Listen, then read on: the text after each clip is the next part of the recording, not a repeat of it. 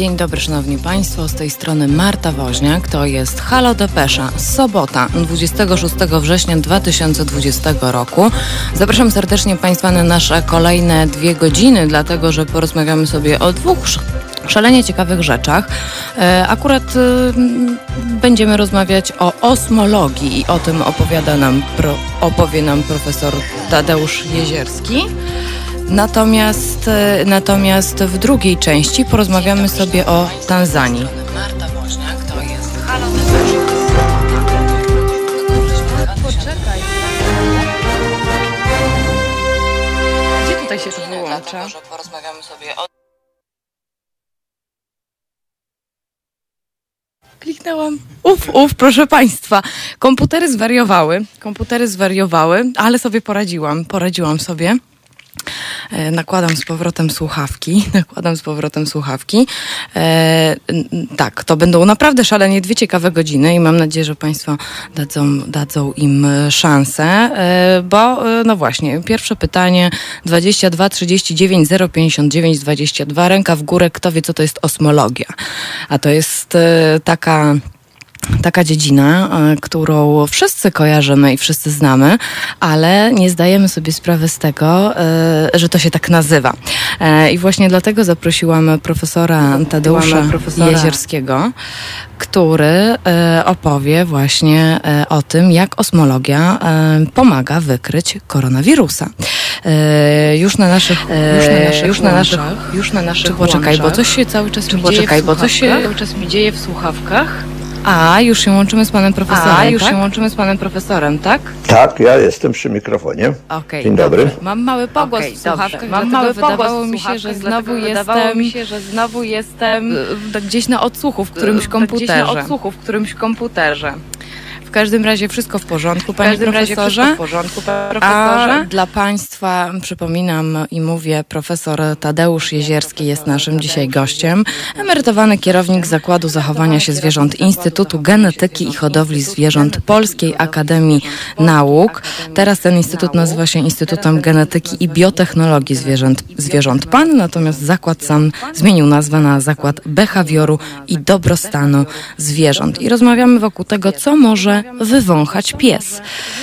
E, czy jest możliwe, żeby wywąchał koronawirusa i właściwie jak to się dzieje? Ale panie profesorze, zanim e, zaczniemy o wywąchiwaniu koronawirusa przez psy, to zacznijmy od takiego krótkiego wprowadzenia. E, wiem, że można o tym mówić i mówić, ale co to jest właściwie osmologia i czym się zajmuje ta dziedzina nauki? Dziedzina nauki. E, tak, no więc jeżeli chodzi o termin osmologia, to tutaj e, ma on takie dwa znaczenia. Pierwsze, takie bardziej ogólne, to jest e, no, nauka o zapachu i o zmyśle węchu.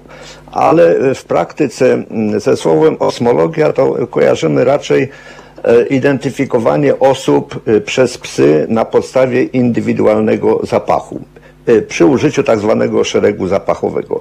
E, I tak to jest e, w bardziej ścisłym znaczeniu rozumiane. Natomiast używanie terminu osmologia do innych rodzajów pracy węchowej psa, choćby na przykład do wykrywania koronawirusa, no, teoretycznie można użyć to, ten termin, ale yy, obawiam się, że przez niektórych może być to troszeczkę niewłaściwie zrozumiane. Także osmologia jest raczej zastrzeżona do yy, tej techniki kryminalistycznej, która polega na wykrywaniu czy identyfikowaniu sprawców na podstawie pozostawionych śladów zapachowych. Natomiast na przykład tropienie sprawców yy, przez psy czy czy przyłóżmy no, wykrywanie e, chorób jak nowotwory czy, czy koronawirus, no e, tam są pewne elementy osmologii zastosowane, ale tego właściwie nazywać osmologią to tak ściśle biorąc nie można czyli trochę nas oszukują.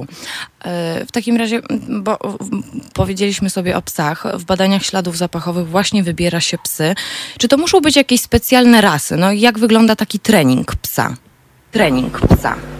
E, no więc e, okazuje się, że nie muszą to być jakieś specjalne rasy. No, no oczywiście na ogół wybiera się takie rasy, które są znane z tego, że były selekcjonowane od pokoleń w kierunku dobrego zmysłu węchu i w kierunku łatwości wyszkolenia, bo cały dowcip polega na tym, że to nie tylko zmysł węchu, jego, jego czułość, selektywność, ale również możliwość wyszkolenia tego psa, tak, żeby on w sposób szczelny i wiarygodny nam wskazywał ten zapach.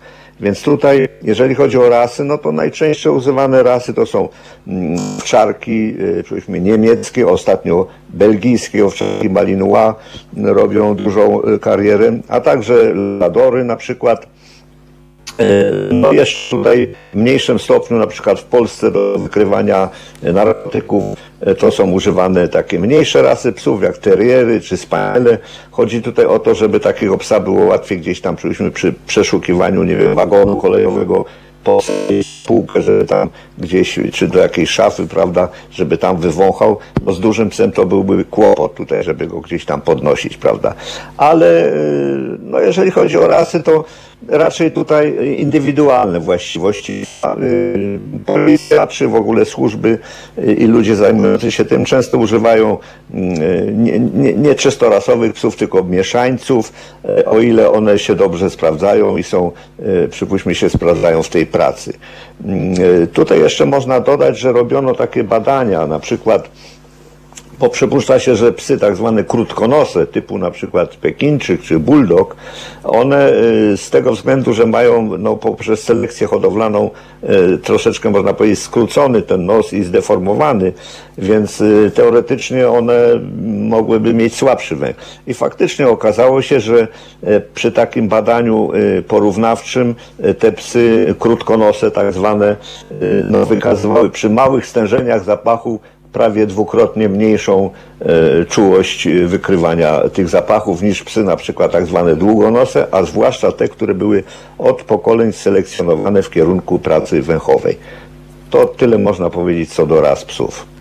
E, panie, ta, panie profesorze, e, ponieważ mamy jakieś takie pogłosy i coś się dzieje z tymi e, mikrofonami, że troszeczkę nam przerywa, my zostawimy teraz słuchaczy z piosenką, natomiast my sobie tutaj zmienimy może kanał komunikacji, bo faktycznie jak jeden z naszych słuchaczy, Julek, wskazuje, że możliwe, że przez pogodę, która się dzieje i różnego rodzaju wyładowania, połączenie internetowe może być dość kiepskiej jakości.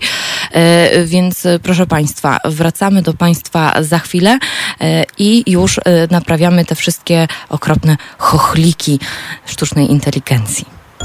Słuchajcie powtórki programu.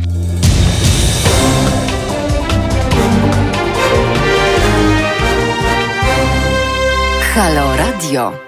Szanowni Państwo, wracamy do Halo Depeszy. Po małych chochlikach technicznych już jest wszystko na tip-top. E, nie powiedziałam Państwu, ale oto akurat dzisiaj za sterami jest Piotr. E, cały czas jesteśmy na łączach z profesorem Tadeuszem Jezierskim, e, który opowiada nam o badaniu śladów zapachowych, o pracy psów, o osmologii. Natomiast tutaj widzę w komentarzach, że Państwo się już tutaj również zbierają i przychodzą, a redaktor Jarosław Szczepański zarzuca mi, że nie zapraszam również na inne audycje dzisiejszego dnia, ależ oczywiście redaktorze zapraszam o godzinie 11 dla Państwa Jarosław e, Szczepański, o godzinie 13 Kuba Dymek, o godzinie 15 Mariusz Gzyl, o godzinie 17 e, Wiktor Niedzicki, o godzinie 19 Mariusz Kowalczyk, a o godzinie 21 Wojtek Krzyżaniak i Marek Grabie. Taki jest rozkład na dzisiejszy sobotni dzień z Halo Radiem, natomiast my już wracamy do Halo Depesze. E, halo, halo, profesorze, słyszymy się teraz? Tak, jestem, jestem. Och, znakomicie. No i teraz bez żadnych pogłosów, bez niczego takiego, to możemy w końcu rozmawiać o psach. E, przed, e, przed chwilą mówił pan profesor właśnie o rasach psów, które się wykorzystuje do treningów. Tak. A ja się chciałam zapytać, bo pan profesor przecież w instytucie również, e, również pracował z psami. I z jakimi pan profesor psami pracował? Co to były za rasy? To były, to były, to nie były czysto rasowe psy, owczarki niemieckie, ale takie bez, bez rodowodu, znaczy w wyraźnym typie owczarka niemieckiego, ale nierodowodowe. Psy te zostały nabyte e, przy poradzie czy przy pomocy policji, e, Zakładu Kynologii policyjnej w Sułkowicach, bardzo znanego. Z tym, że mieliśmy jeszcze dodatkowo trzy psy takie po prostu, które ktoś nam, czy tam może się nawet przybłąkały, się okazały bardzo dobrymi psami. Były to no, mieszańce po prostu, ale wyraźnie utalentowane w kierunku e, pracy węchowej.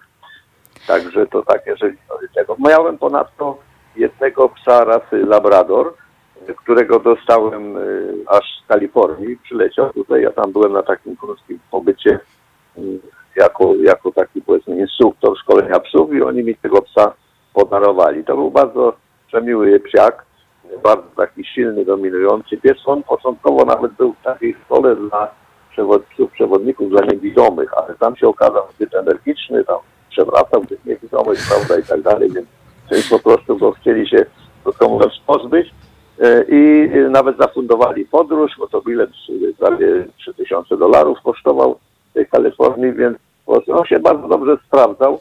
Może nie był y, y, z tych moich psów najlepszym, ale był bardzo, bardzo dobrym psem. Niestety po iluś tam latach no, nie żył, prawda, długo, także niestety no, zszedł z tego świata. Także tyle, jeżeli chodzi o rasy psów, które miałem. A jak wygląda właściwie trening takiego psa? Bo powiedział pan profesor, że, że szkolił e, profesor psy. E, tutaj e, energiczny labrador, a z tego co wiem, jednak ten ciąg zapachowy, który jest w laboratorium, e, to jednak e, chyba musiał być bardzo mocno obciążony, żeby labrador nie strącił żadnego, żadnego z, tych, e, z tych misek, które, które się znajdują w tak. laboratorium. Więc jak wygląda taki trening psa i jak właściwie wygląda taki takie badanie. Tak, no więc jeżeli rozumiem, że się koncentrujemy tylko na y, powiedzmy badaniach kosmologicznych, czyli na tym szeregu zapachowym, bo trening psów na przykład do wyszukiwania jakichś zapachów w terenie, czy to ludzi, czy, czy substancji jakichś, to jest troszeczkę inaczej, zupełnie inny prawie niż ten osmologiczny trening. Natomiast jeżeli chodzi o osmologiczny, no więc pierwszym takim etapem to jest zaznajomienie tego psa w tym pomieszczeniu. Ono musi być pies nie, nie może wykazywać żadnych oznak y, y, strachu, czy o, śliska podłoga, prawda, czy coś. Musi być zupełnie swobodnie się czuć. To jest pierwsze. Drugie, e, musimy go nauczyć, że ma y, wszystkie te, powiedzmy, miseczki, czy pojemniki, czy jakiegoś innego typu e, e, urządzenia, które zawierają zapach, musi je po kolei obwąchać, prawda? Iść od jednego do drugiego i wąchać. Więc najpierw dla łatwości, no to wkładamy jakiś tam kawałeczek przesmaku do każdego i on wtedy po kilku razach to już się od razu nauczy, że ma iść po prostu jeden po drugim te pojemniczki sprawdzać. To jest pierwszy etap. Drugi etap, no to już tylko w jednym e, pojemniczku jest jakiś atrakcyjny zapach pokarmu, a inne są bez zapachu. I wtedy pies musi dojść do przekonania, że nie we wszystkich e, pojemnikach jest coś ciekawego, tylko w jednym. Musi go właśnie sobie znaleźć. Następnie, jak już to opanuje, to musimy go nauczyć, żeby on to zasygnalizował. Czyli yy, krótko mówiąc, przed, yy, robimy tak, żeby on nie mógł sobie tego, tego smakołyka wydobyć, że tak powiem, od razu, tylko najpierw musi wykonać y, pozycję siat albo waruj.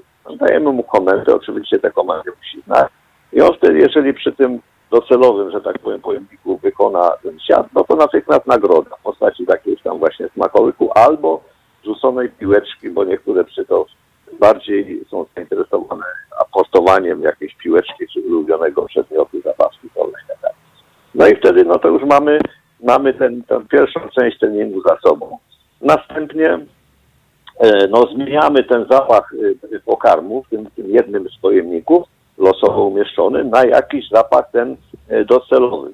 No, zapach pobrany od pacjenta z nowotworem albo powiedzmy z koronawirusem. No właśnie, jak się pobiera taki tak. zapach w takim wypadku? To, Więc to, to jeżeli chodzi o koronawirusa, mhm. tak, y, y, w przypadku nowotworu, no to było stosunkowo proste. Zapachy pochodziły albo z wydychanego powietrza, poprzez dmuchnięcie tam raz czy dwa razy do takiej rurki z takim ładem bawełnianym i następnie ten skład się wyjmowało i to był ten zapach docelowy. Natomiast w przypadku koronawirusa, no tutaj oczywiście sprawa y, możliwości za, za, zarażenia się tym wirusem. Więc to jest tutaj bardziej skomplikowana. Ja znam w tej chwili dwie prace. Jedna opublikowana, druga w trakcie publikacji zagraniczne. Ta pierwsza to niemiecka była. gdzie pracowano na zapachu e, albo śliny, albo y, wymazu y, z gardła.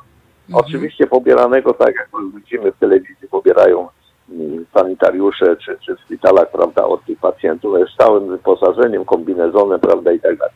Następnie ten zapach, a Francuzi z kolei pracowali na zapachu potu, pobranego spod pachy u pacjentów tych koronawirusach dodatnich, czyli, czyli chorych i dla porównania zdrowych pacjentów. Znaczy nie pacjentów, tylko no, zdrowych osób gdzieś tam w szpitalu, czy personel szpitalny i tak dalej. I teraz dla bezpieczeństwa założono, że ten wirus COVID no, przeżywa y, powiedzmy tam no, kilkanaście godzin czy kilkadziesiąt godzin. Y, Niemcy to jeszcze specjalnie te próbki dezaktywowali w kierunku unieszkodliwienia tego wirusa, ale tak, żeby ten zapach pozostał tego wirusa. No i następnie, to znaczy po tym czasie, kiedy założono, że wirus jest nieaktywny, no, prowadzono właśnie ten trening tych psów y, według tematu takiego, o którym zacząłem mówić y, przed chwilą. Y, Więc wyniki, jeżeli chodzi o koronawirusa, w tych pierwszych dwóch pracach, no to wyglądają bardzo obiecująco, bo oni tam mówią o ponad 90% e, skuteczności. Już może nie będziemy tu rozdrabniać, bo to są takie parametry jak czułość detekcji specyficzność detekcji, więc nie wiem, czy to warto tutaj słuchaczom szczegółowo wyjaśniać, bo to bardzo ważne sprawy. Oczywiście y, nawet jeżeli to jest 90 czy nawet 50 kilka procent, no to wskazań prawidłowych, to tych kilka procent jest wskazań nieprawidłowych, e, wśród których mogą być wskazania tak zwane fałszywie pozytywne, czyli pies wskazuje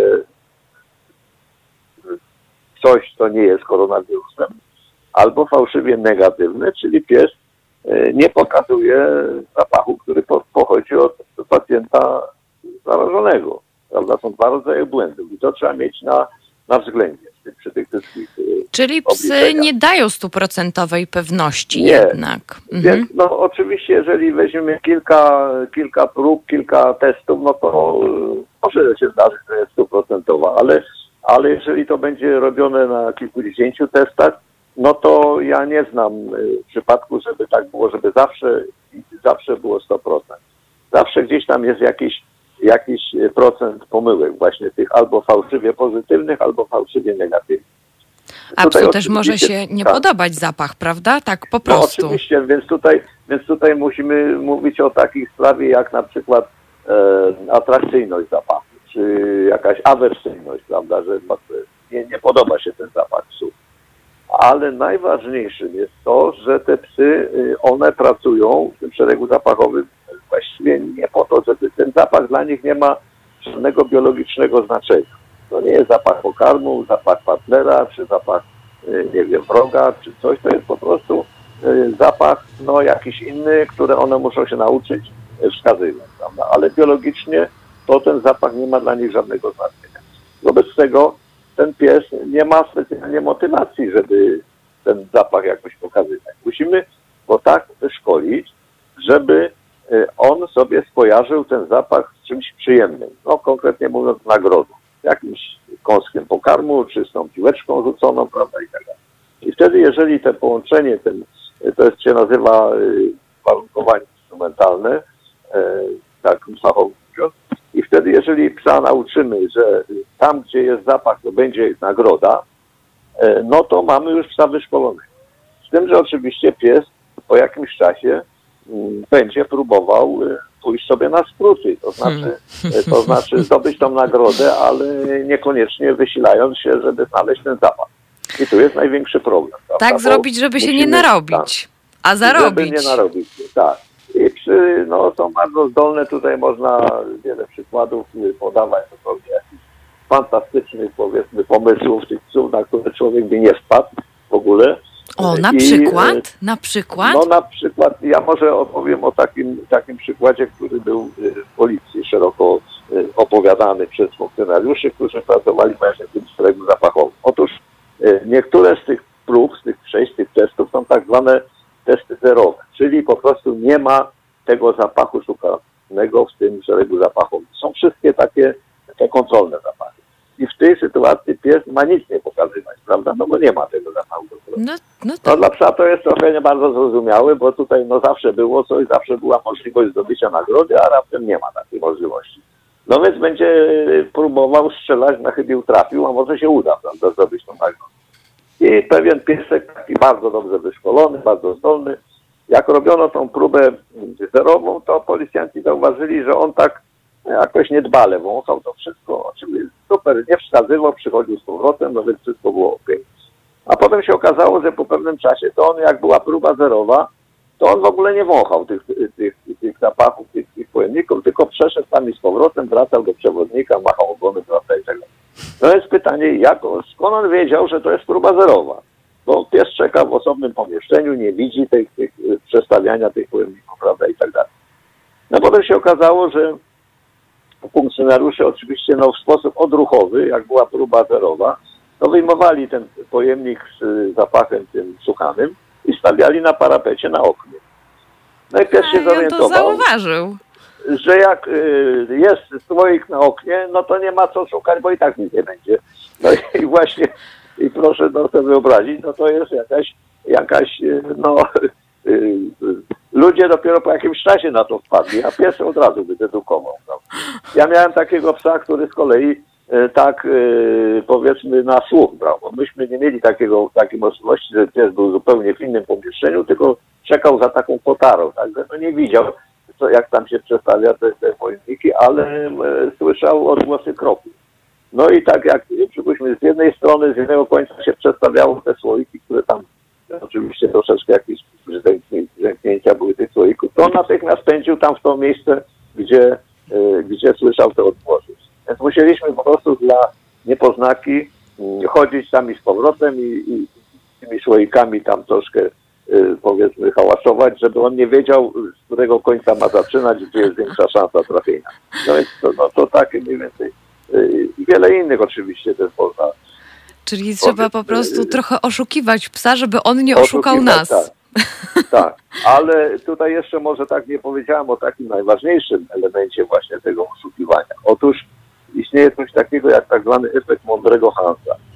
E, krótko mówiąc, y, pies y, oczywiście y, nie tylko wącha i szuka te, te pojemniki, ale obserwuje reakcję tego przewodnika, który, który nagradza. No zwykle jest tak, że ten przewodnik y, idzie obok, prawda, no i, i bo pies musi dostać nagrodę natychmiast po prawidłowej reakcji, bo jeżeli to jest pewne opóźnienie, to dla niego to już jest nie bardzo zrozumiałe, nie wie za co dostał tą nagrodę. E, Więc y, krótko mówiąc, y, przewodnik, który idzie z tym psem wzdłuż tego szeregu, absolutnie nie może wiedzieć, w którym miejscu, w którym, na której pozycji w szeregu jest ten zapach szukany. Bo jeżeli będzie wiedział, to zupełnie w sposób odruchowy będzie sygnalizował psu. Na przykład poprzez minimalne zwolnienie kroku, poprzez zmianę oddechu, wstrzymanie oddechu, czy jakiś ruch ręką, czy palcem nawet. Pies natychmiast to zauważa. No y, oczywiście nazwa Mądry Hans, nie wiem czy to mamy czas, żeby tą słowa go powiedzieć, o co tu chodziło. Y, y, Można, czy, czy to byłoby za długo? Można, można. Bo Oczywiście. nazwa się wzięła od takiego konia, który w początkach Od konia? XX wieku. Konia, tak. Konia w Niemczech, e, który się nazywał Hans, ten koń. No i jego właściciel tam troszkę go szkolił do różnych tam sztuczek i zauważył, że ten koń e, umie udzielać odpowiedzi na różne e, pytania przy pomocy stukania kopytem o podłodze. No przypuśćmy tam ile jest e, dwa razy dwa, no to cztery razy stuknął, prawda, i tak dalej. W którym roku tam się cesarz urodził, to to ileś tam, prawda, po kolei, znaczy nie, nie tysiąc razy stukał, ale tam ta cyferki, prawda, 1800 ileś tam, prawda, i tak dalej. No i tego różnego rodzaju odpowiedzi przy pomocy stukania kopyt. No i wydawało się, że fantastyczne, te koń umie liczyć, prawda, mądry Han. E, Ten pan jeździł po rozmaitych jarmarkach, pokazywał tego konia, prawda, i tak dalej. No i w końcu za to się wzięli naukowcy, psychologowie, czy to psychologowie, no i przy pomocy różnych testów kontrolnych, prawda, stwierdzili, że ten koń tylko wtedy umiał udzielić odpowiedniej e, odpowiedzi, jeżeli był przy nim właściciel. Jeżeli właściciela nie było, to koń oczywiście stukał kopytem, ale nie skończono, nie, nie, nie, nie, nie przestawał, tylko stukał, stukał, stukał. No, czyli, że po prostu y, wniosek taki, że ten właściciel sygnalizował. To był mądry, sposób- a nie koń Tak. Hans. jakieś tam mrugnął okiem. No, no nauczyciel, jak tak ktoś wydusi odpowiedź z ucznia, no to też tak jakoś głową kiwnie, czy, czy mrugnie okiem, prawda? Nieświadomie. No i to dla psa to już jest sygnał, że to jest ta odpowiedź właściwa. Czyli mówimy o tak zwanych próbach, próbach yy, ślepych, czy nawet podwójnie ślepych, że nikt, nikt nie wie, yy, nawet ten, ten eksperymentator, e, który ustawiał, nie wie, jaki jest status tej próbki, czy to jest próbka od osoby chorej, czy osoby zdrowej. To jest też taki chyba najważniejszy element tego e, zdolności obserwacji i e, poszukiwania przez jakichś takich dodatkowych wskazówek, które pomogą e, e, dostać tą nagrodę w sumie, prawda, bo to zależy na tej nagrodzie głównie. No tak, no tak. Szalenie Tak. ciekawe. Panie profesorze, zrobimy sobie chwilę oddechu dla nas Tak. od e, rozmowy, ale wrócimy jeszcze do e, osmologii i do koronawirusa, bo nie tylko świetny węch mają psy, ale również inne zwierzęta. E, powiemy sobie też, gdzie jeszcze wykorzystuje się, e, gdzie jeszcze wykorzystuje się węch psów. No i, e, no i ja chciałam tylko jeszcze Państwu powiedzieć, że e, taką rozmowę jak teraz możemy tylko przeprowadzić dzięki Państwu, dlatego że e, no, Państwo wspierają Halo Radio, Państwo wpłacają datki, a ci, którzy jeszcze tego nie zrobili, na przykład w tym miesiącu, e, a chcą wesprzeć Halo Radio, to odsyłam na stronę www.halo.radio ukośnik SOS albo na naszego Facebooka Halo Radiowego, gdzie znajdą Państwo informacje, jak można nas wspierać, a za każdą złotówkę bardzo Państwu dziękuję, dziękujemy właściwie. Jeżeli mają Państwo pytania do profesora Jezierskiego, proszę śmiało pytać, bo myślę, że e, trochę tak oni, oni mieliśmy właściwie od tego, co potrafią psy i jak e, trzeba e, z nimi pracować, żeby pracowały tak, jak człowiek by chciał. Jeżeli mają Państwo jakieś pytania, dwa czaty do dyspozycji dla Państwa. Jeden na Facebooku, drugi na YouTubie. Również mogą Państwo pisać na teraz małpa halo.radio albo dzwonić 22 39 059 22. Panie profesorze, my się nie rozłączamy, słuchamy Tak, i czekam. wracamy już za moment. To jest powtórka programu. Halo Radio. Pierwsze radio z wizją.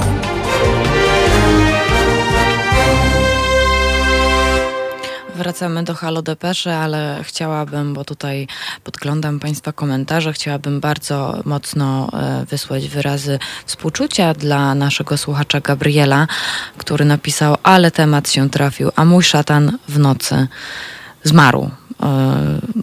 Pan Gabriel napisał zdechł, ale ja tutaj bym zmieniła na zmarł.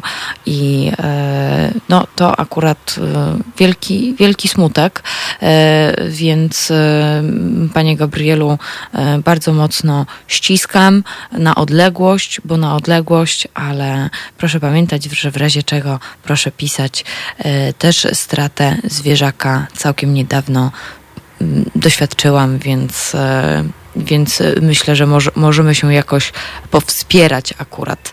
Więc e, jesteśmy, jesteśmy z Panem i to nie tylko ja czy Piotr, e, ale również tutaj inni halo słuchacze.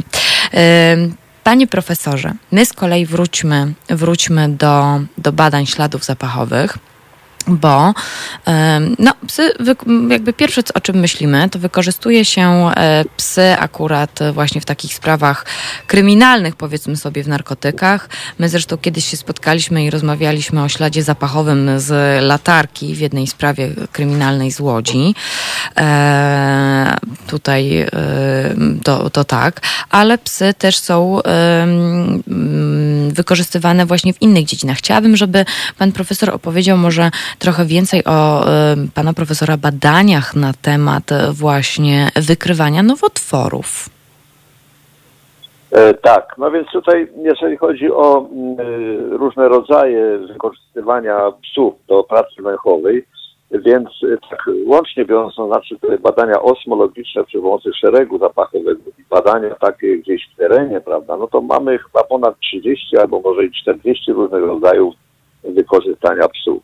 E, takie jak na przykład no, wyszukiwanie e, pleśni w budynkach, czy jakiś pluskiew, prawda, i tak dalej, e, e, rzadkich gatunków ssaków e, w terenie, czy owadów, e, nieszczelności i korozji gazociągów, ród złota, no i wreszcie typowo właśnie w tym szeregu zapachowym tych markerów e, chorób e, nowotworowych na przykład.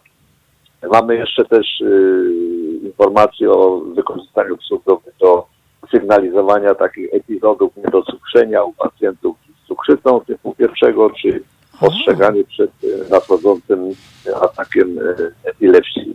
Y, Ale to już nie są strajki zapachowe, tylko inne. To badania nowotworowe, to wykrywanie nowych markerów nowotworowych, to zaczęło to się od takiego, kilku takich psów, które w Wielkiej Brytanii przyczyniły się, można powiedzieć, do wykrycia czerniaka na, y, u swojego właściciela, na skórze, konkretnie na nodze u swojego właściciela. Ten pies jakoś dziwnie się zachowywał. Wącha to jedno miejsce, to było takie znamie. y, Na nodze właściciela próbował nawet wygryzać, wyzywać, nawet przez spodnie. No więc y, udał się ten człowiek do, do dermatologa, się okazało, że to jest czerniak, bardzo złośliwy nowotwór. E, Po usunięciu operacyjnym y, i wygojeniu się rany ten pies przestał się nie interesował się więcej e, tym miejscem. No więc to był taki początek tych badań e, nad markerami nowotworowymi. Potem oczywiście przyszedł pomysł, żeby już nie tylko jeden pies i nie tylko u swojego właściciela, ale e, kilka czy kilkanaście psów wyszkolić, tak żeby można u różnych ludzi e, e, wykrywać te nowotwory. Oczywiście tutaj bezpośrednie obwąchiwanie pacjenta czy, czy, czy osoby, która chce się przebadać przez psa, no to jest troszkę takie trudne, bo niektórzy się boją psa, niektórzy e, próbują z tym psem jakoś tam go głaskać, jakieś interakcje, prawda, z tym psem, no więc to raczej nie bezpośrednie wąchanie osoby, tylko po prostu próbki zapachu, właśnie czy to z oddechu, czy to e, próbka moczu, e, czy przypuśćmy potu, e, ustawiona w tym szeregu zapachowym i można to robić e, bez obecności pacjenta, czy nawet po kilku dniach. E, Niekoniecznie, niekoniecznie pacjent musi przy tym być. No i e, tutaj ta, oczywiście w perspektywie to chodziłoby o to, żeby te psy wskazywały takie osoby, które jeszcze nic nie wiedzą, w ogóle nie, nie, nie ma żadnych symptomów, nie przypuszczają, że mogą mieć nowotwór, prawda? No ale póki co, to dotychczas pracowaliśmy i inni autorzy też, bo tych prac było chyba z kilkanaście e, przez ostatnie 10 lat, no to się okazało, że te psy pracowały tylko na takich zapachach wzorcowych, pobranych już od pacjentów ze stuprocentowo zdiagnozowanym nowotworem. Natomiast takich badań, gdzie wykazano dobitnie, że te psy potrafią wcześniej wykrywać niż ktokolwiek wie, no to y, ja osobiście no, nie znam. Są tam jakieś, powiedzmy, takie pojedyncze przypadki, ale to jeszcze jest troszkę za mało, żeby to wprowadzić do szerokiej praktyki. Poza tym niektórzy lekarze onkolodzy to są tak troszkę sceptycznie do tego nastawieni. Niektórzy myślą, że ten pies będzie tam biegał po szpitalu, prawda, i i wykrywał, ale to nie o to chodzi. W każdym razie te badania jakoś tak przez y, ostatnie kilkanaście lat były dosyć intensywnie prowadzone w różnych krajach, ale od kilku lat jakoś tak troszeczkę przycichło z tymi nowotworami, bo przypuszczam, że, że właśnie jeszcze dochodzi do tego sprawa, że ten pies nawet dobrze wyszkolony, to on nie przez cały czas swojego życia będzie równie dobrze pracował, bo po pewnym czasie może właśnie zabrać jakiś, e, jakiś pomysłów takich, że, że po prostu pokazuje błędnie, prawda? Więc to trzeba bez przerwy tego psa kontrolować, czy on, czy on prawidłowo, rzetelnie, wiarygodnie e, te próbki pokazuje. Więc to tak e, wygląda mniej więcej, jeżeli chodzi o te nowotwory. Natomiast oczywiście tutaj przechodząc do tego koronawirusa, więc tutaj dużo jest, dużo jest informacji na ten temat. Wiele osób próbuje te psy wyszkolić, bo to jest taki bardzo temat, e, że tak powiem, ciekawy i nośny. Praktycznie No i na czasie dla naszego bezpieczeństwa. Na czasie, tak. Tutaj tak, też tak, e, żeby- tylko słuchaczom e, dopowiem, że e, Dubaj jako pierwsze e, lotnisko, lot, pierwszy port lotniczy, właśnie port lotniczy w Dubaju, zdecydował się właśnie zatrudnić psy e, i tak samo w Helsinkach w Finlandii. Więc e, Tak. właśnie do wykrywania koronawirusa. A pan Tak. profesor jak myśli? To, to, to, to zda egzamin? Będą mogły właśnie... No więc y, proszę Państwa, no ja jestem, ja jestem naukowcem i ja zawsze do wszystkiego, znaczy życie mnie nauczyło, żeby do wszystkiego podchodzić bardzo ostrożnie i krytycznie. Oczywiście y, lotnisko w Bejrucie czy, czy gdzie indziej, no y, to są takie doniesienia medialne, które są bardzo ciekawe, bardzo duże zainteresowanie budzą, ale pytanie jest o właśnie no, rzetelność i wiarygodność wskazań tych psów, bo e, wiemy, że te psy mogą się mylić. No i jest pytanie, e, przypuśćmy, na ile te, e, tego typu praca psa e, jest e, rzeczywiście no, przydatna w dłuższym okresie czasu, prawda? Bo wiemy, że na przykład wykrywanie narkotyków, no na pewno tak, ale tutaj pies e, jest e, nauczony do kilku, czy może no, e, kilkunastu konkretnych zapachów, konkretnych materiałów i ma to utrwalone w tej pamięci węchowej, y, a inne zapachy już go nie obchodzą. Natomiast tutaj, jeżeli chodzi o ludzi, no to każdy ma swój zapach indywidualny. Do tego dochodzi zapach taki, przypuśćmy, y, zmieniający się nabyty zapach związany na przykład z dietą spożywaną, y, z, z y, medykamentami y, pobieranymi. Z jakimiś chorobami, pewnie zawodem też. chorobami, e, tak, i tak dalej, i tak dalej. I tutaj e, taki ten, ten cały zestaw zapachów plus ten domniemany zapach koronawirusa, no to mogą być pewne różnice i ten pies jest w sumie, no, może być zdezorientowany. Także oczywiście, no, na tym lotnisku oni może mogą mówić i widać, że no, mamy psa, prawda, już stosujemy i tak dalej, ale pytanie, na ile to, na ile to jest wiarygodne. Ja właśnie tak troszeczkę na- wracając do tej osmologii, tej, policyjnej, więc e, pod koniec lat 90. ta osmologia była nazywana tak zwaną królową nauk kryminalistycznych. Myślano, że to jest absolutnie pewny dowód przedstawiany w sądach i e, w Czechach na przykład dotychczas to się stosuje tą osmologię tak dosyć bezkrytycznie, e, nie patrząc na ten efekt mądrego Hansa, o którym mówiłem, i wiele osób zostało skazanych wyłącznie na podstawie wskazań psów, bo to jest taki najłatwiejszy do zdobycia dowód, bez poparcia innymi dowodami. No i potem się okazało, że no niestety, niestety wiele osób zostało fałszywie skazanych na podstawie tych y, śladów zapachowych. W Holandii na przykład no w ogóle się wycofano z osmologii policyjnej, bo y, tam no, po prostu przyłapano tych policjantów, że nie stosowali tego systemu podwójnie ślepego, prawda? Mhm. Więc po prostu dla pewności w ogóle wycofano tą metodę e, kryminalistyki. A w Polsce się Więc, jeszcze y, stosuje? W Polsce się stosuje jeszcze, no oczywiście już troszkę na, na mniejszą skalę, no i e, przestrzega się na ogół zasady, że jeżeli dowód osmologiczny jest przedstawiany w sądzie, to zawsze musi być poparty jakimiś innymi jeszcze badaniami, czy to DNA, Mhm. czy to po prostu jakimiś zeznaniami, czy coś tam. Nie może być jedynym dowodem, prawda, bo oczywiście prawnicy tutaj, adwokaci natychmiast wychwycą, że, że to nie jest, nie może być jedyny dowód, musi być poparty innymi mocnymi dowodami, wtedy można ewentualnie skazać. Także sam dowód osmologiczny, y, no według mojej wiedzy to przynajmniej nie jest takim pewnym dowodem. Panie profesorze, mamy jeszcze pytanie, to już tak na koniec. Pytanie będzie od słuchacza i na koniec będzie jeszcze ode mnie. Na zegarach mamy 9.51. Pytanie od słuchacza, od pana Tadeusza. Czy są ograniczenia wiekowe psa do trenowania, na przykład tresowanie ośmioletniego psa?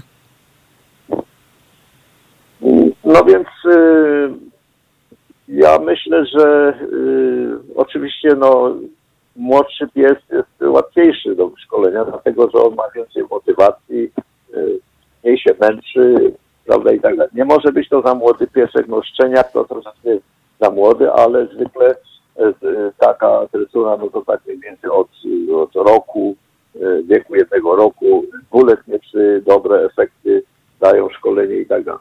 Mój pies ten pierwszy szkolony to był właśnie tak, zacząłem gdzieś tam miał dwa lata, ale całą procedurę to pamiętał aż można powiedzieć do śmierci. Wieku 16 lat też y, prawidłowo potrafił pracować, oczywiście wolniej, y, ale wiedział o co chodzi, prawda i tak dalej. Natomiast zaczynanie tym ośmioletnim, oczywiście można próbować, jeżeli to jest pies, bo to jeszcze będzie zależało w jakiej formie jest ten osobnik, prawda? Jeżeli to jest osobnik bardzo żwawy jeszcze i, i chętny interesuje się zapachami, bo pierwsze co pierwszy się interesować tym zapachem, prawda? Jeżeli on tak sobie na spacerach tylko idzie i nie obwąchuje niczego, tylko tak sobie, e, prawda, biega czy coś, no to wtedy jest szansa na wyszkolenie e, troszeczkę gorsza. Natomiast jeżeli pies chętnie obwąchuje wszystko i chętnie się uczy jakichś nowych sztuczek, no to myślę, że nawet e, w wieku 8 lat no, można próbować. Oczywiście, oczywiście taki pies, e, no nie można liczyć, że on będzie długo wykorzystywany, bo, bo jednak ten wiek 8 lat, zwłaszcza jeżeli to jest pies raczej dłużej jakiejś, większej, bo wiadomo, że przy mniejszych lat to troszeczkę jakby wolniej się starzeje. Więc to tyle, co mógłbym odpowiedzieć na to. No, próbować można, ale trudno powiedzieć, jakie będą efekty. E, to jeszcze na sam koniec e, moje pytanie, bo nie tylko psy wykorzystuje się w badaniu śladów zapachowych. E, może do niektórych z Państwa dotarła ciekawostka sprzed dwóch, trzech dni, że wielkoszczur gambijski, czyli magawa, on w ogóle pochodził z Tanzanii. Do Tanzanii dzisiaj się wybierzemy po godzinie 10. W każdym razie no, wielkoszczur gambijski magawa został odznaczony złotym medalem przez brytyjską charytatywną organizację organizację weterynaryjną, bo wykrył nosem 39 min lądowych i 20 innych niewybuchów w Kambodży. Panie profesorze, jakie są jeszcze inne e, zwierzęta, które wykorzystuje się właśnie w, do wykrywania różnych rzeczy przez e, zmysł węchu? E, więc, no szczerze mówiąc, to oprócz tego wielkoszczura gambijskiego, Krytetomis gambianus po łacinie, no to ja nie znam takich y, licznych przykładów wykorzystywania innych gatunków zwierząt do, do takiej pracy węchowej. A to dlatego, że y, nie tyle, że mają powiedzmy jakiś słabszy węch, ale gorzej jest wyszkolić, prawda, bo y, psy najłatwiej jest wyszkolić, szczura też można stosunkowo łatwo wyszkolić. Natomiast no, znany jest przy, przykład świń, które poszukują trufli, prawda, w Francji, gdzieś na pod, pod powierzchnią gleby, prawda, są te trupy, i, ale to wtedy się wykorzystuje po prostu naturalny instynkt pokarmowy tych świn, że one, one same bardzo lubią te trupy. No, obserwuje się tą świnkę, prawda, gdzie ona tam ryje, tam prawdopodobnie są trupy, ale to nie jest takie typowe szkolenie. Natomiast jeżeli chodzi o te, te wielkoszczury gambijskie, więc tutaj one są wykorzystywane do dwóch rodzajów. Pierwszy to jest właśnie te y, wykrywanie min, przeciwpiechotnych w terenie. Mhm. A to dlatego, że te szczury są oczywiście lżejsze od psów. E, one ważą gdzieś tak do półtora kilo, co tak może dwa kilo, tak są duże, duże, większe od tych naszych e, szczurów wędrownych. E, I wtedy jest mniejsza, mniejsze niebezpieczeństwo, że jeżeli ten szczurek się pomyli i nadepnie na tą minę, czy na ten, na ten no, żeby nie wywołać wybuchu, jest lżejszy od psa, więc jest mniejsza szansa, że gdyby się pomylił, że nastąpi eksplozja, prawda? No tak. Natomiast tak. sama technika, y, bo tam w internecie było takie zdjęcie, ale może warto w słowach powiedzieć, y, na czym to polega. Otóż ten pies nie, nie biega sobie tak całkiem swobodnie, tylko ma taką obruszkę, tak, tak mały, jakby małą uprząż założoną y, i taką malutką smyczę delikatną i biega po takiej lince, po takiej prowadnicy, którą z dwóch stron trzyma dwóch panów. Mhm. I ten pies biega sobie tam i z powrotem na tej prowadnicy. Jeżeli gdzieś w którym miejscu zacznie, spróbujmy tam wąchać i, i, kopać, ryć, bo on tak drapie łapkami, no to wtedy jest przypuszczenie, że tam jest mina. E, oczywiście natychmiast zabierają wtedy tego szczura i już wchodzi, e, przypuśćmy, saper z jakimś sprzętem takim bardziej zaawansowanym do wykonywania min.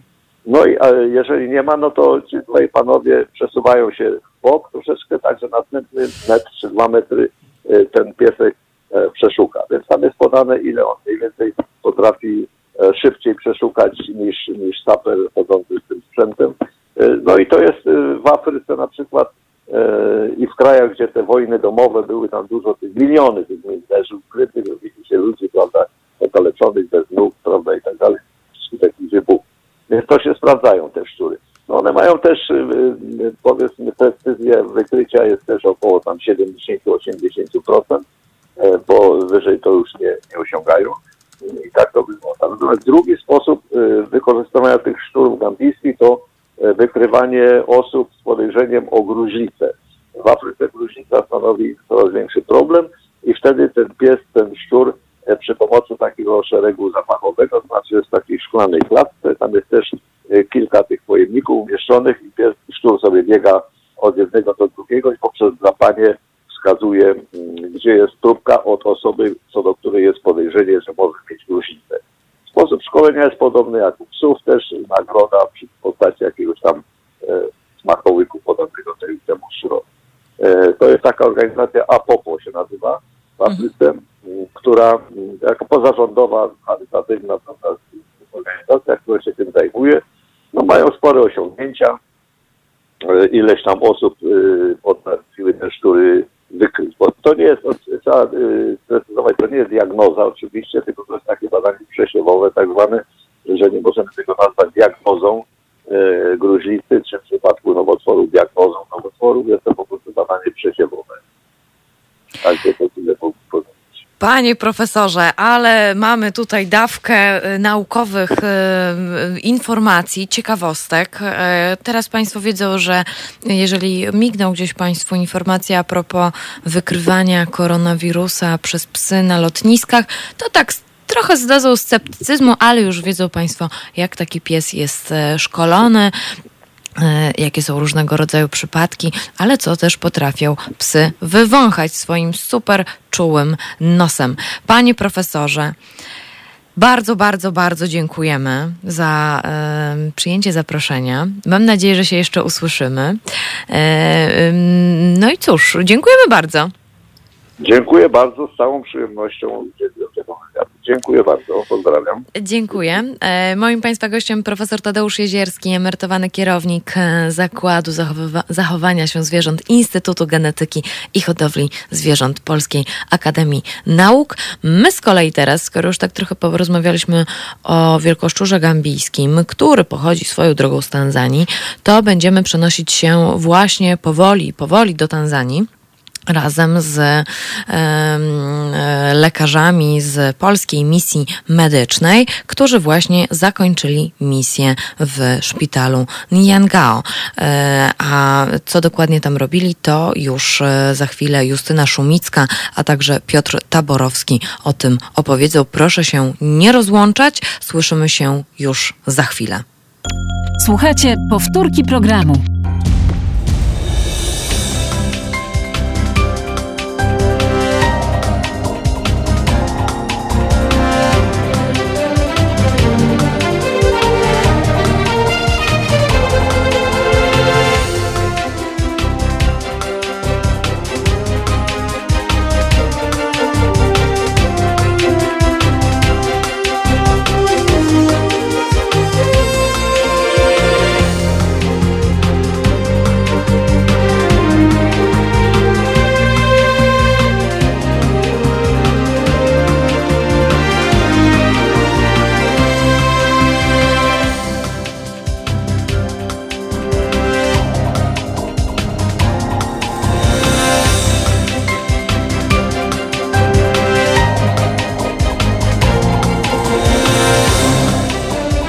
Halo Radio.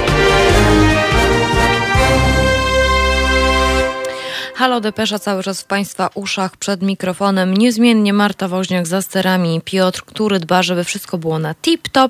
A teraz e, jesteśmy e, na łączach e, z dwoma naszymi gośćmi z Krakowa i z Wejherowa, a właściwie z Polskiej Misji Medycznej. Ale zanim przedstawię naszych gości, przypominam Państwu, że Halo Depesza, bo tutaj akurat w komentarzach na czacie YouTube'owym pan Marcin dopytuje, jaka jest tematyka w soboty. Jeżeli chodzi o godziny od 9 do 11, Halo Depesza, to rozmawiamy o, o sprawach e, zagranicznych, międzynarodowych, bardziej społecznych, czasami politycznych, ale jak się trafi. Na przykład ostatnią godzinę spędziliśmy z profesorem Tadeuszem Jezierskim, który opowiadał nam o tym, e, jak pracują psy, jak wykorzystuje się je w takiej, w takiej dziedzinie jak osmologia, czyli badanie śladów zapachowych i jak to wygląda a propos właśnie koronawirusa, bo w dwóch, na dwóch lotniskach, portach lotniczych w Dubaju i w Helsinkach takie psy mają, znaczy psy mają zostać zatrudnione właśnie do wykrywania koronawirusa. E, To tak nam się akurat złożyło, ale teraz przenosimy się już do Tanzanii e, razem z położną neonatologiczną Justyną Szumicką, a także z urologiem Piotrem Taborowskim e, z Polskiej Misji Medycznej. Halo, halo, czy się słyszymy? Tak, Dzień dobry. E, Panią Justynę troszeczkę, troszeczkę słabiej słychać, ale proszę się tutaj nie rozłączać. Tutaj już Piotr tam e, będzie, e, tam robi takie szachry, machry a propos guzików i innych tak, no, sprzętu, no tak, żeby było wszystko, żebyśmy się dobrze słyszeli. Teraz Pani Justyna, dobrze się słyszymy? Ja Państwa słyszę bardzo dobrze. O, teraz już, tro, teraz już jest super, teraz już jest ekstra, bo pana Piotra Taborowskiego słyszymy akurat bardzo, bardzo dobrze. E, rozmawiamy wokół e, pomocy e, pani Justyny i pana Piotra w Tanzanii, bo e, lekarze ukończyli właśnie misję medyczną w szpitalu Nyangao. E, misja w Tanzanii trwała niespełna miesiąc, no i wyjazd medyków był możliwy dzięki wsparciu programu Polska Pomoc e, MSZ e, Rzeczpospolitej. E, To może tak, e, zanim ja zadam pierwsze pytanie, garść ciekawostek na początek, choć to ciekawostka to wydaje się coś, coś miłego, ale to wcale nie, nie będzie miłe. E, W każdym razie garść, garść informacji na początek dla Państwa. Kieruję, kieruję tutaj teraz słowa do słuchaczy, którzy wiedzą, że ja akurat bardzo lubię statystyki. Co, mm, proszę Państwa, co 11 sekund na świecie umiera kobieta w ciąży albo noworodek. E, najczęstsze przyczyny zgonów to są biegunka, choroby płuc, e, niedożywienie matki albo wcześniactwo. Natomiast w krajach Afryki subsaharyjskiej brakuje 3,7 miliona lekarzy, pielęgniarek, no słowem opieki medycznej, a jeśli ona się pojawia, to kobiety, które mają dostęp do położnej, mają 80% szans na urodzenie zdrowego dziecka. No i dlatego też e, polska misja medyczna, ale nie tylko, bo wiele organizacji humanitarnych e, działa.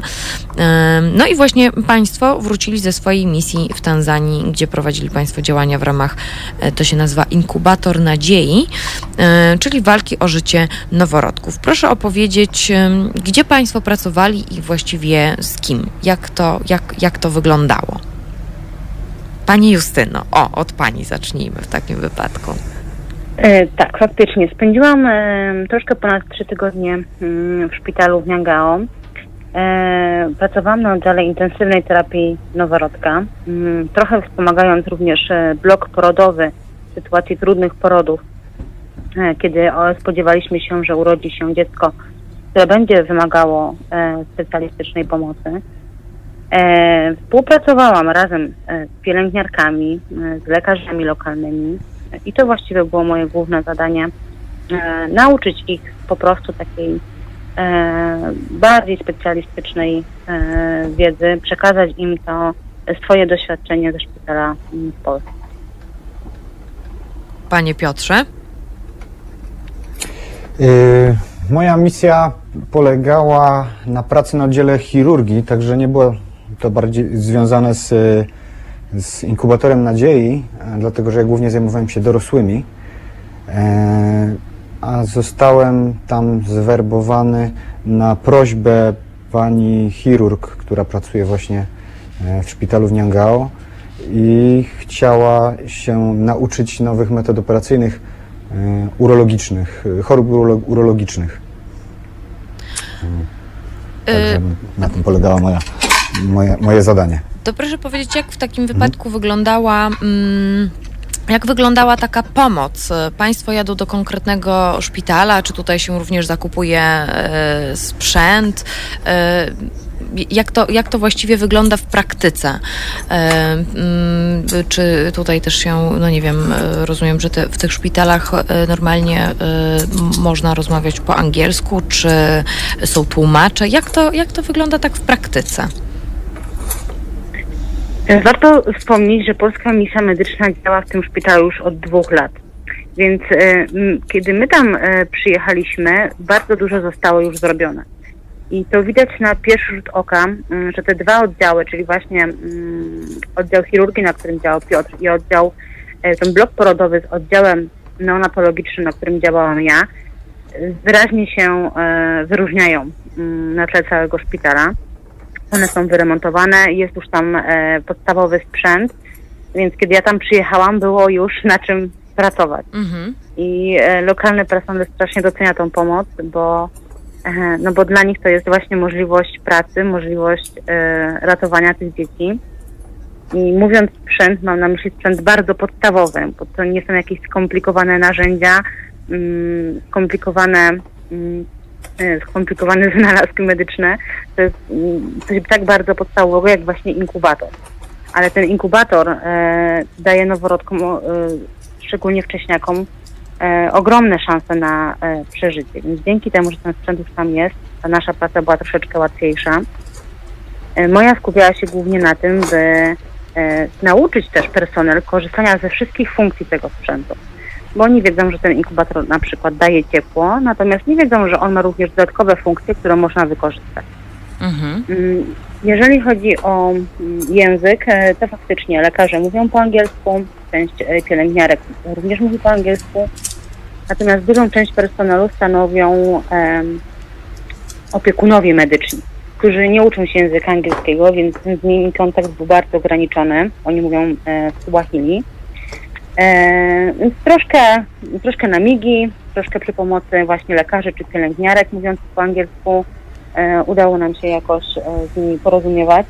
Ojej, E, ale no to też były czasami jakieś takie y, przypadki, że się, no nie wiem, nie dogadaliście w jakiejś kwestii, bo jednak no, y, tutaj akurat y, myślę, że jeżeli chodzi o zdrowie, to bardzo precyzyjnie trzeba się wypowiadać, żeby właśnie nie było później jakiegoś, no nie wiem, e, zaskoczenia właściwie e, w przypadku pacjenta, prawda?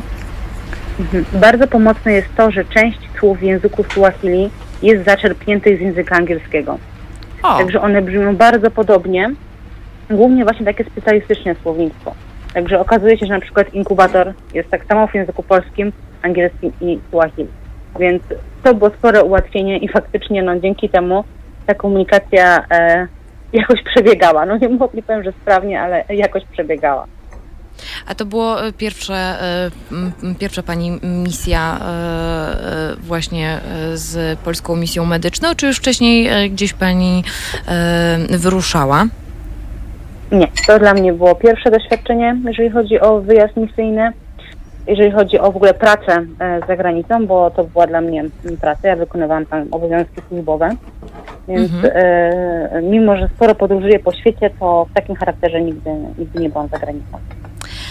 E, To panie Piotrze, w takim razie moje, e, moje pytanie do pana. E, Właściwie to samo. Jak tutaj w przypadku dorosłych, jak w przypadku pracy z lekarzami w pana dziedzinie w urologii, jak to przebiegało? Czy również tutaj jakiś podstawowy sprzęt i jaki to właściwie był? Czy on był w jakiś no, no, no, dostarczany? No i jak tutaj, jak tutaj się panu pracowało? Tak jak powiedziała Justyna, było widać dużą różnicę między oddziałem e, a blokiem operacyjnym. Bo blok operacyjny został w całości wyremontowany. e, Wszystko tam, całe wyposażenie, kafelki, oświetlenie, wszystko zostało wyremontowane chyba dwa lata temu przez Polską Misję Medyczną. Cały sprzęt medyczny, czyli respiratory, stoły operacyjne, właśnie oświetlenie, światła operacyjne, stoliki operacyjne, wszystko, jest zakupione, było, zakupione przez Polską Misję Medyczną, także zupełnie niezłe warunki. W porównaniu do oddziału, gdzie ci pacjenci przebywają, tak, sa- sale chorych, no to warunki diametralnie się różnią, tak, na, na oddziale y, łóżka z, zdezelowane, zardzewiałe, popękane, e, ścian, ściany popękane, tynk, tynk odpada. No, bardzo złe warunki sanitarne także. Natomiast na bloku zupełnie nieźle. Na, także dla warunki europejskie mm, zupełnie nieźle.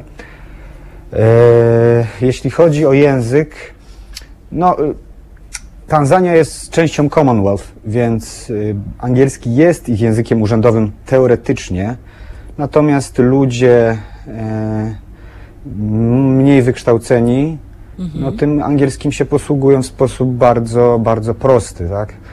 Ym, Więc y, to dogadywanie się na przykład z pacjentami, którzy przybywają z wiosek jakichś y, odległych, no, było utrudnione i trzeba było mieć tłumacza.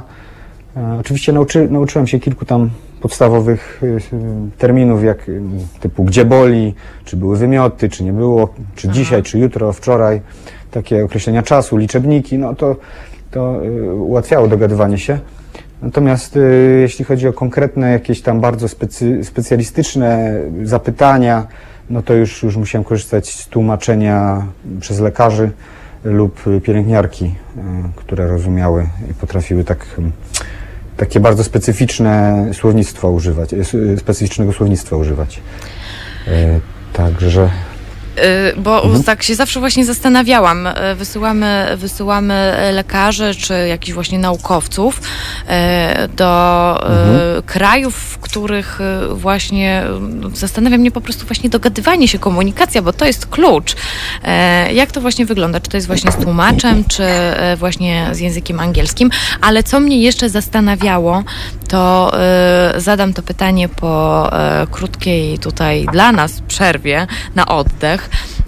muzycznej. E, także zaraz, zaraz się, e, zaraz będziemy dalej kontynuować temat Tanzanii, bo bardzo mnie zastanawia, co Państwa zaskoczyło w pracy, ale także e, czego się Państwo nauczyli, e, nie tylko językowo, albo, albo właśnie e, jak wygląda e, tam wykształcenie, jeżeli chodzi właśnie o medycynę, bo mamy taki obraz Afryki, że jest to mm, no, kontynent y, mm, gorzej rozwinięty niż gorzej rozwinięty niż Europa, ale y, i mamy cały czas jakieś takie wyobrażenie ym, piachu, czy, a tam są przecież ogromne, ogromne metropolie również.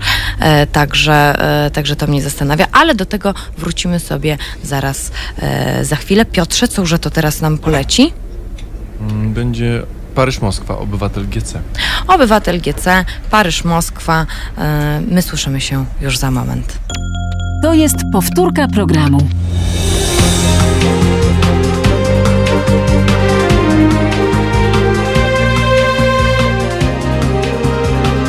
Halo Radio. Na zegarach 10.26 e, jesteśmy e, Halo Depeszowo. E, Przed mikrofonem Marta Woźniak, za sterami Piotr. Natomiast z nami na łączach Justyna Szumicka i Piotr Taborowski z Polskiej Misji Medycznych. Rozmawiamy o ich ostatniej misji w Tanzanii. Proszę w takim razie powiedzieć mi, bo mm, ja tak się zawsze zastanawiałam właśnie nad tym, po co wysyłamy nas, lekarzy, do Afryki z misjami medycznymi, e, bo mamy w sumie obraz taki, mm, oczywiście y, to trochę tak pod włos y, y, robię to pytanie, bo mamy taki obraz Afryki jako kontynentu nie tak bardzo rozwiniętego, co jest też trochę fałszywym wyobrażeniem e, pielęgnowanym w nas przez popkulturę. E, Afryka się super szybko rozwija. I jak w takim razie wyglądają szpitale, czego im brakuje, jak działa personel, i, ile go jest? I czy na przykład właśnie Tanzańczycy mm, też e, szkolą się, kończą uniwersytety, e, że przyjeżdżając Państwo na właśnie taką misję, to tylko pokazują, e, właśnie zastanawiam się, jak wygląda ta praca dokładnie, bo e, właśnie czy- czy, uczą Państwo również warsztatu, czy właśnie takich, e, no nie wiem, nowych technologii, nowych, e, nowych, nowych, nowych technik, które się wprowadza właśnie w medycynie. Jak to, jak to wygląda? Może to głupie jest strasznie pytanie, albo jakieś naiwne i infantylne. To proszę mi od razu powiedzieć. Panie Piotrze? E, Nie, nie, oczywiście nie, nie jest to głupie pytanie. E, Natomiast no, mimo, e, mimo tego, że Afryka się rozwija, Tanzania jest bardzo dużym krajem, to, to jest jednak 56 milionów mieszkańców. mieszkańców, ale powierzchniowo to jest ogromny, ogromny kraj. Natomiast y, no, dalej, y, dalej to jest kraj rozwijający się. Jest, y, jest mimo, mimo tego, że jedyna, jedyne duże, w dużym mieście, jakim byliśmy, to stolica, więc w sumie naj, no, powinno być bardzo rozwinięte, no to, to nie jest to samo co Europa, to nie jest to samo co Warszawa, Berlin czy Paryż. Tak, to, to jest jednak małe miasto. Małe miasto no, i, i tak samo jest w medycynie. Yy, nie ma sprzętu, nie ma wiedzy. My tam jedziemy, żeby głównie zostawić know-how, zostawić, yy, zostawić wiedzę, no bo przez trzy tygodnie yy, ja zoperowałem tam 40 pacjentów, no to dla tych 40 może to jest jakiś, jakiś plus, ale no gdzie reszta? Także chodzi głównie o to, żeby zostawić wiedzę, umiejętności, trochę podszkolić, żeby ci, którzy zostają tam, ci, którzy tam pracują, mogli coś więcej robić yy, dla pacjentów, którzy tam są na miejscu cały czas, prawda? E, Także tak, no szkolenie w technikach operacyjnych dla mnie, w moim, w moim wypadku to było właśnie szkolenie w technikach operacji urologicznych i diagnostyki urologicznej, e, o co, o co właśnie prosiła pani e, doktor chirurg, która była jedynym chirurgiem w tym szpitalu. Także tak to e, ciężka praca, bo jedna pacjent, jedy, jeden chirurg na 200 łóżek, nie? No to, to To tak.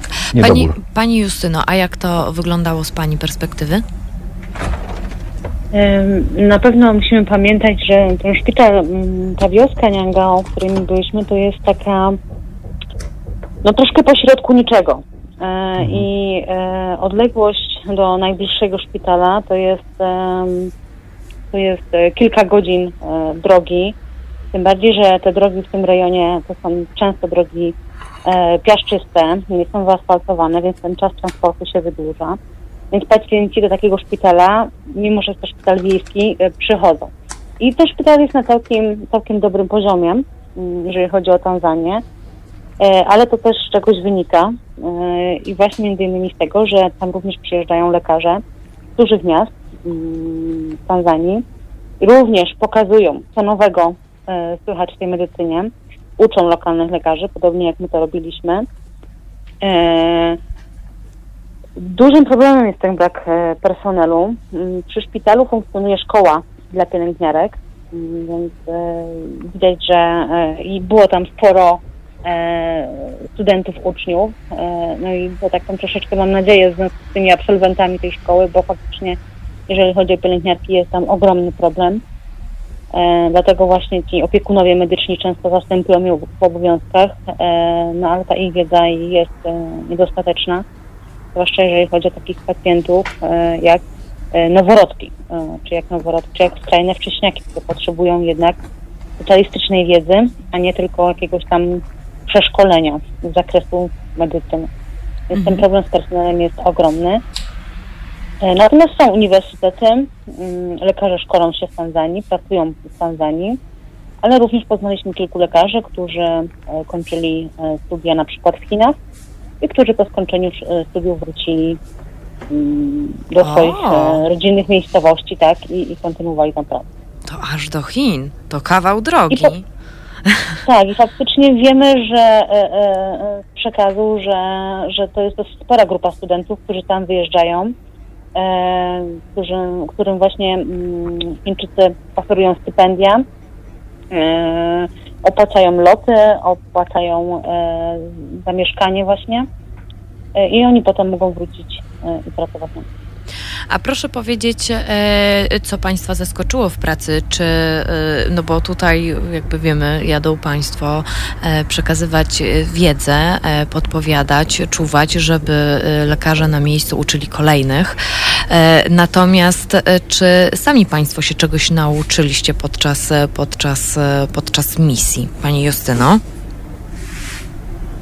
Tak na pewno się nauczyłam, zwiększyłam swój poziom samodzielności, bo jednak y, w Polsce mm, pracujemy zespołowo i y, tak ta właśnie medycyna się rozwija, żeby tworzyć taki zespół terapeutyczny, gdzie y, wszyscy razem podpowiadamy sobie, mamy wspólne pomysły, wspólną, wspólny cel, natomiast tam często pielęgniarka jest jedna na dyżurze i ona jest sama, nie stoi za nią zespół, nie ma tam, e, lekarz jest pod telefonem, ale on jest również pod telefonem na innych oddziałach, to jest ten sam lekarz.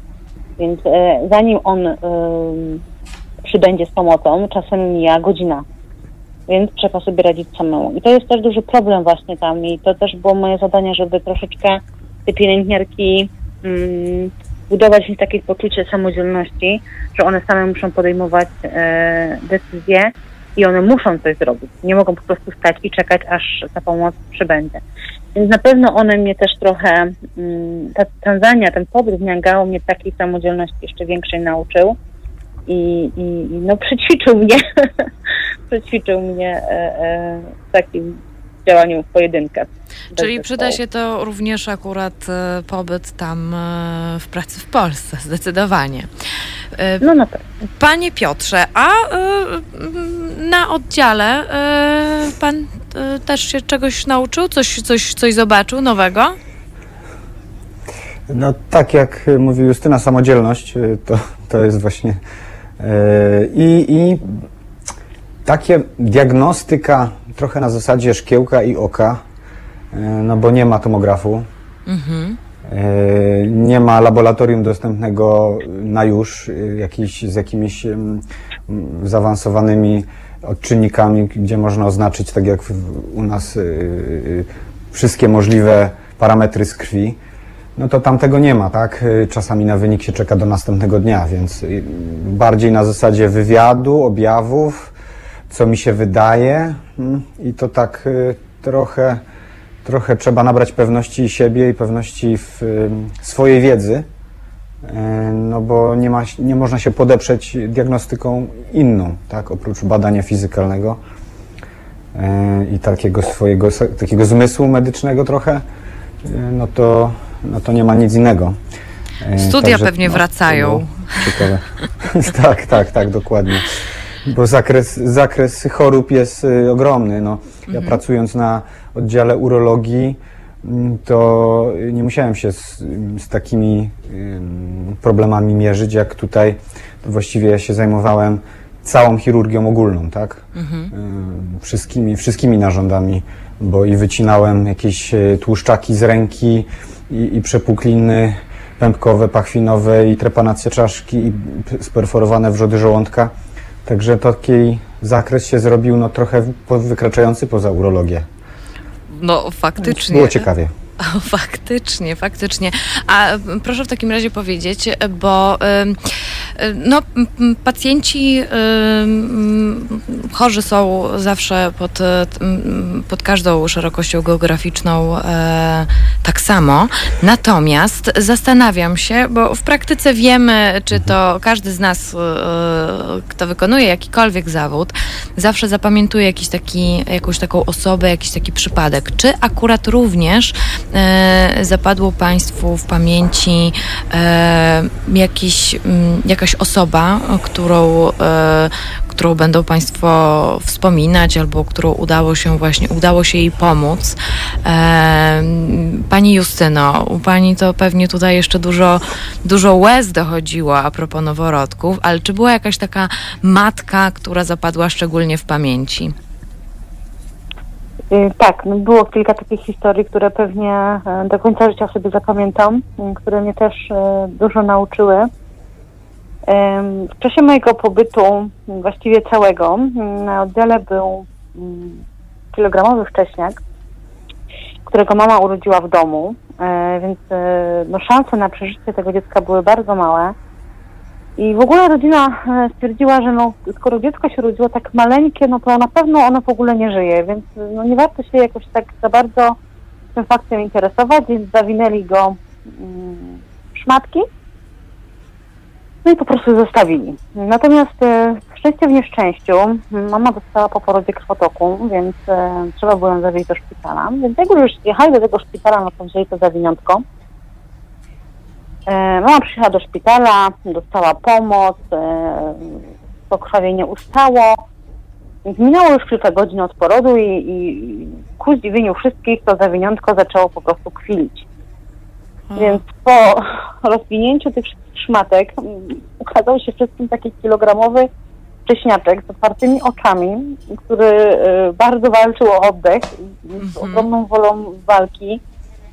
Oczywiście szybko umieszczono go w inkubatorze, mm, zapewniono mu y, y, kroplówkę, także zrobiono wszystko, żeby to dziecko uratować, no i faktycznie udało się.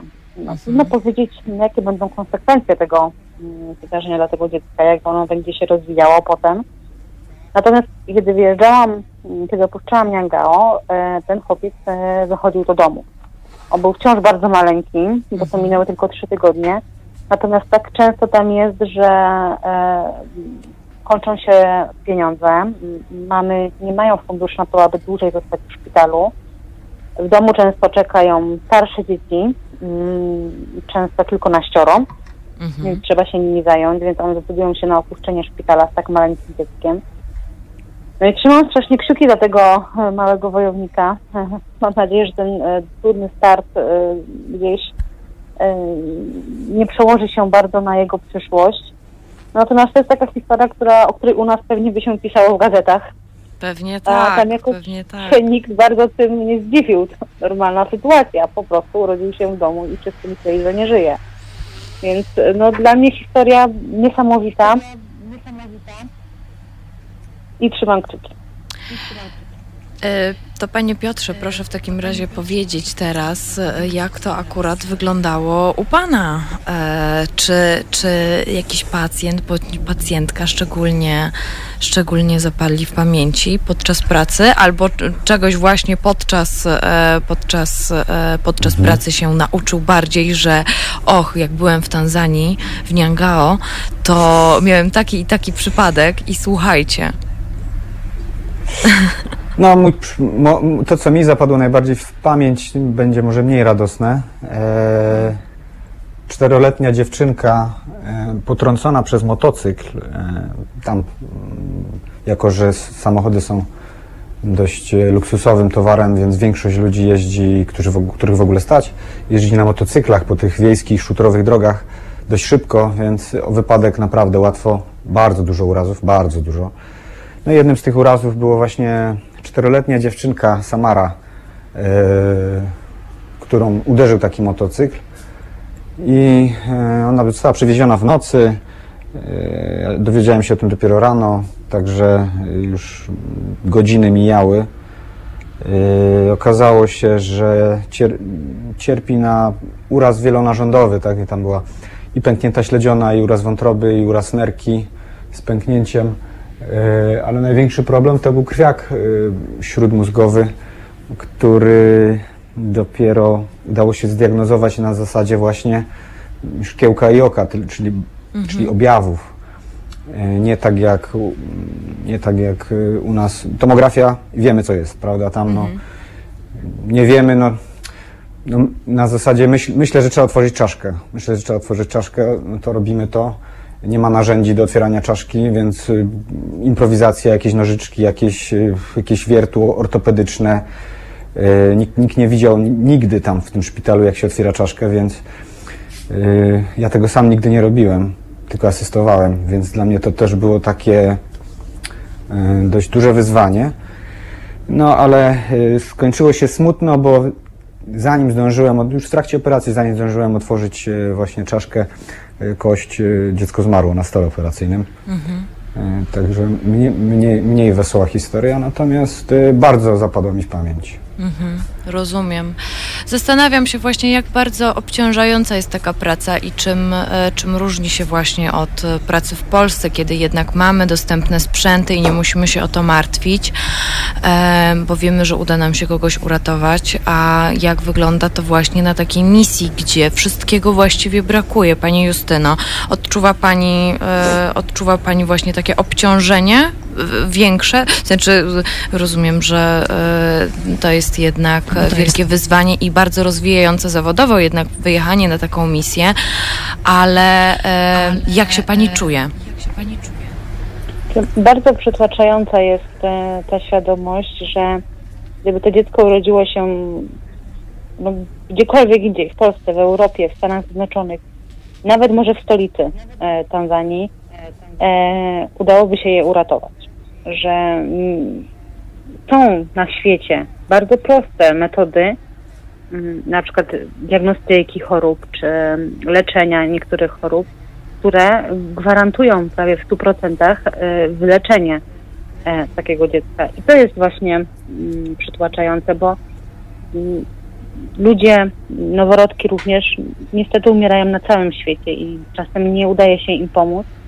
Natomiast e, straszne jest to, że kiedy możemy pomóc, tam po prostu nie mamy do tego możliwości i to było najbardziej obciążające, że ta świadomość po prostu.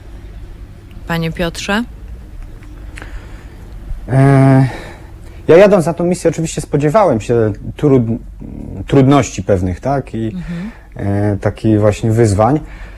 E, no i to właściwie dostałem, tak? Co się, czego się spodziewałem. Na pewno nie jest to e, sytuacja, którą polecam każdemu lekarzowi, bo jest psychicznie trudna do udźwignięcia. E, Natomiast no, jeśli chodzi o sytuację służby zdrowia w, w, danym kraju, to no, ona jest nierozerwalnie związana z sytuacją ekonomiczną, tak? Służba zdrowia jest tak bogata, jak bogaty jest kraj. Jeśli w kraju jest biednie, to niestety szpitale będą biedne, e, no bo służba zdrowia nie przynosi zysku. To jest tylko koszt. To jest tylko koszt i, i ludzie, tak naprawdę ochrona zdrowia jest na samym końcu, mm, jeśli chodzi o rozwój danego kraju, prawda?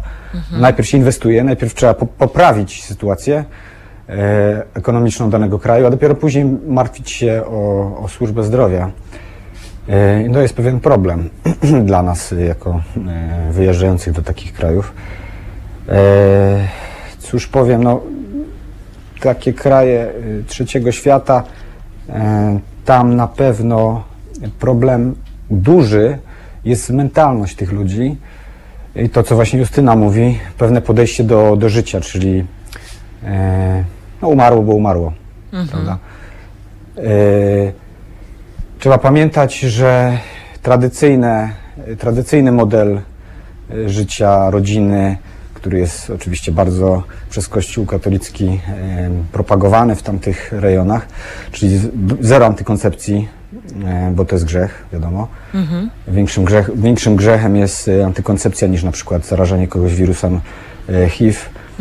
E, No, także, także tam kobieta, która rodzi dziesiątkę dzieci, to jest norma.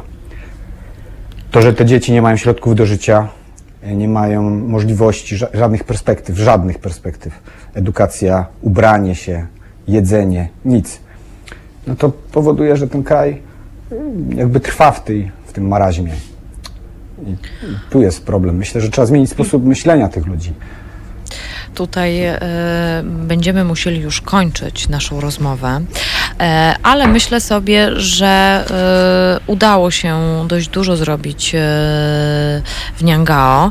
E, tu- tu, e, jak, czy rozumiem, że e, misje będą jeszcze kontynuowane przez Polską Misję Medyczną. E, gdzie, możemy, gdzie możemy znaleźć informacje, jak wesprzeć e, państwa w działaniach? E, Strona internetowa, Pols- tak, Polska Misja Medyczna, przepraszam. Proszę. E, Panie Piotrze, proszę, proszę. Tak, tak, tak. No jest y, strona internetowa pmm.org, czyli Polska Misja Medyczna. Tam wszystkie informacje są podane, jak można wesprzeć, gdzie obecnie działają, bo misja medyczna w Niangao jest tylko jednym z, y. elementów. Mhm. Tak, Ale też tak. na przykład można wesprzeć e, tutaj misję w Jordanii chociażby. Na przykład, tak, tak. No Polska Misja Medyczna działa w, w wielu miejscach równocześnie, więc, więc można sobie poczytać, gdzie teraz, co się dzieje, gdzie budują studnie, gdzie jakiś szpital. E, także pmm.org. Także y, ja Państwa zachęcam do wejścia na stronę pmm.org.pl. Tam znajdą Państwo więcej informacji. Natomiast to już koniec naszej Halo Depeszy sobotniej. Bardzo Państwu dziękuję. Rozmawialiśmy z Justyną Szumicką, e, położną neonatologiczną oraz urologiem Piotrem Taborowskim e, z Polskiej Misji Medycznej. Bardzo Państwu dziękuję za spotkanie. Dziękujemy. Dziękuję bardzo. I życzę e, sukcesów zawodowych i spełnienia, bo to jest bardzo, bardzo ważne, bardzo obciążająca i bardzo ważna praca. Bardzo Państwu dziękujemy. Dziękuję bardzo. Do widzenia. Ja z kolei tylko Państwu już zanim oddam mikrofon e, redaktorowi Szczepańskiemu, chciałam tylko jeszcze Państwu przypomnieć, że cały czas trwa niezmiennie e, nasza zrzutka na to, ile kosztuje nas rocznie Kościół katolicki, nas, to znaczy Polaków, polskich podatników, zrzutka.pl kośnik kampania, tam mogą Państwo znaleźć informacje. Ja już muszę kończyć, już naprawdę, bo mnie już właściwie wyrzucają.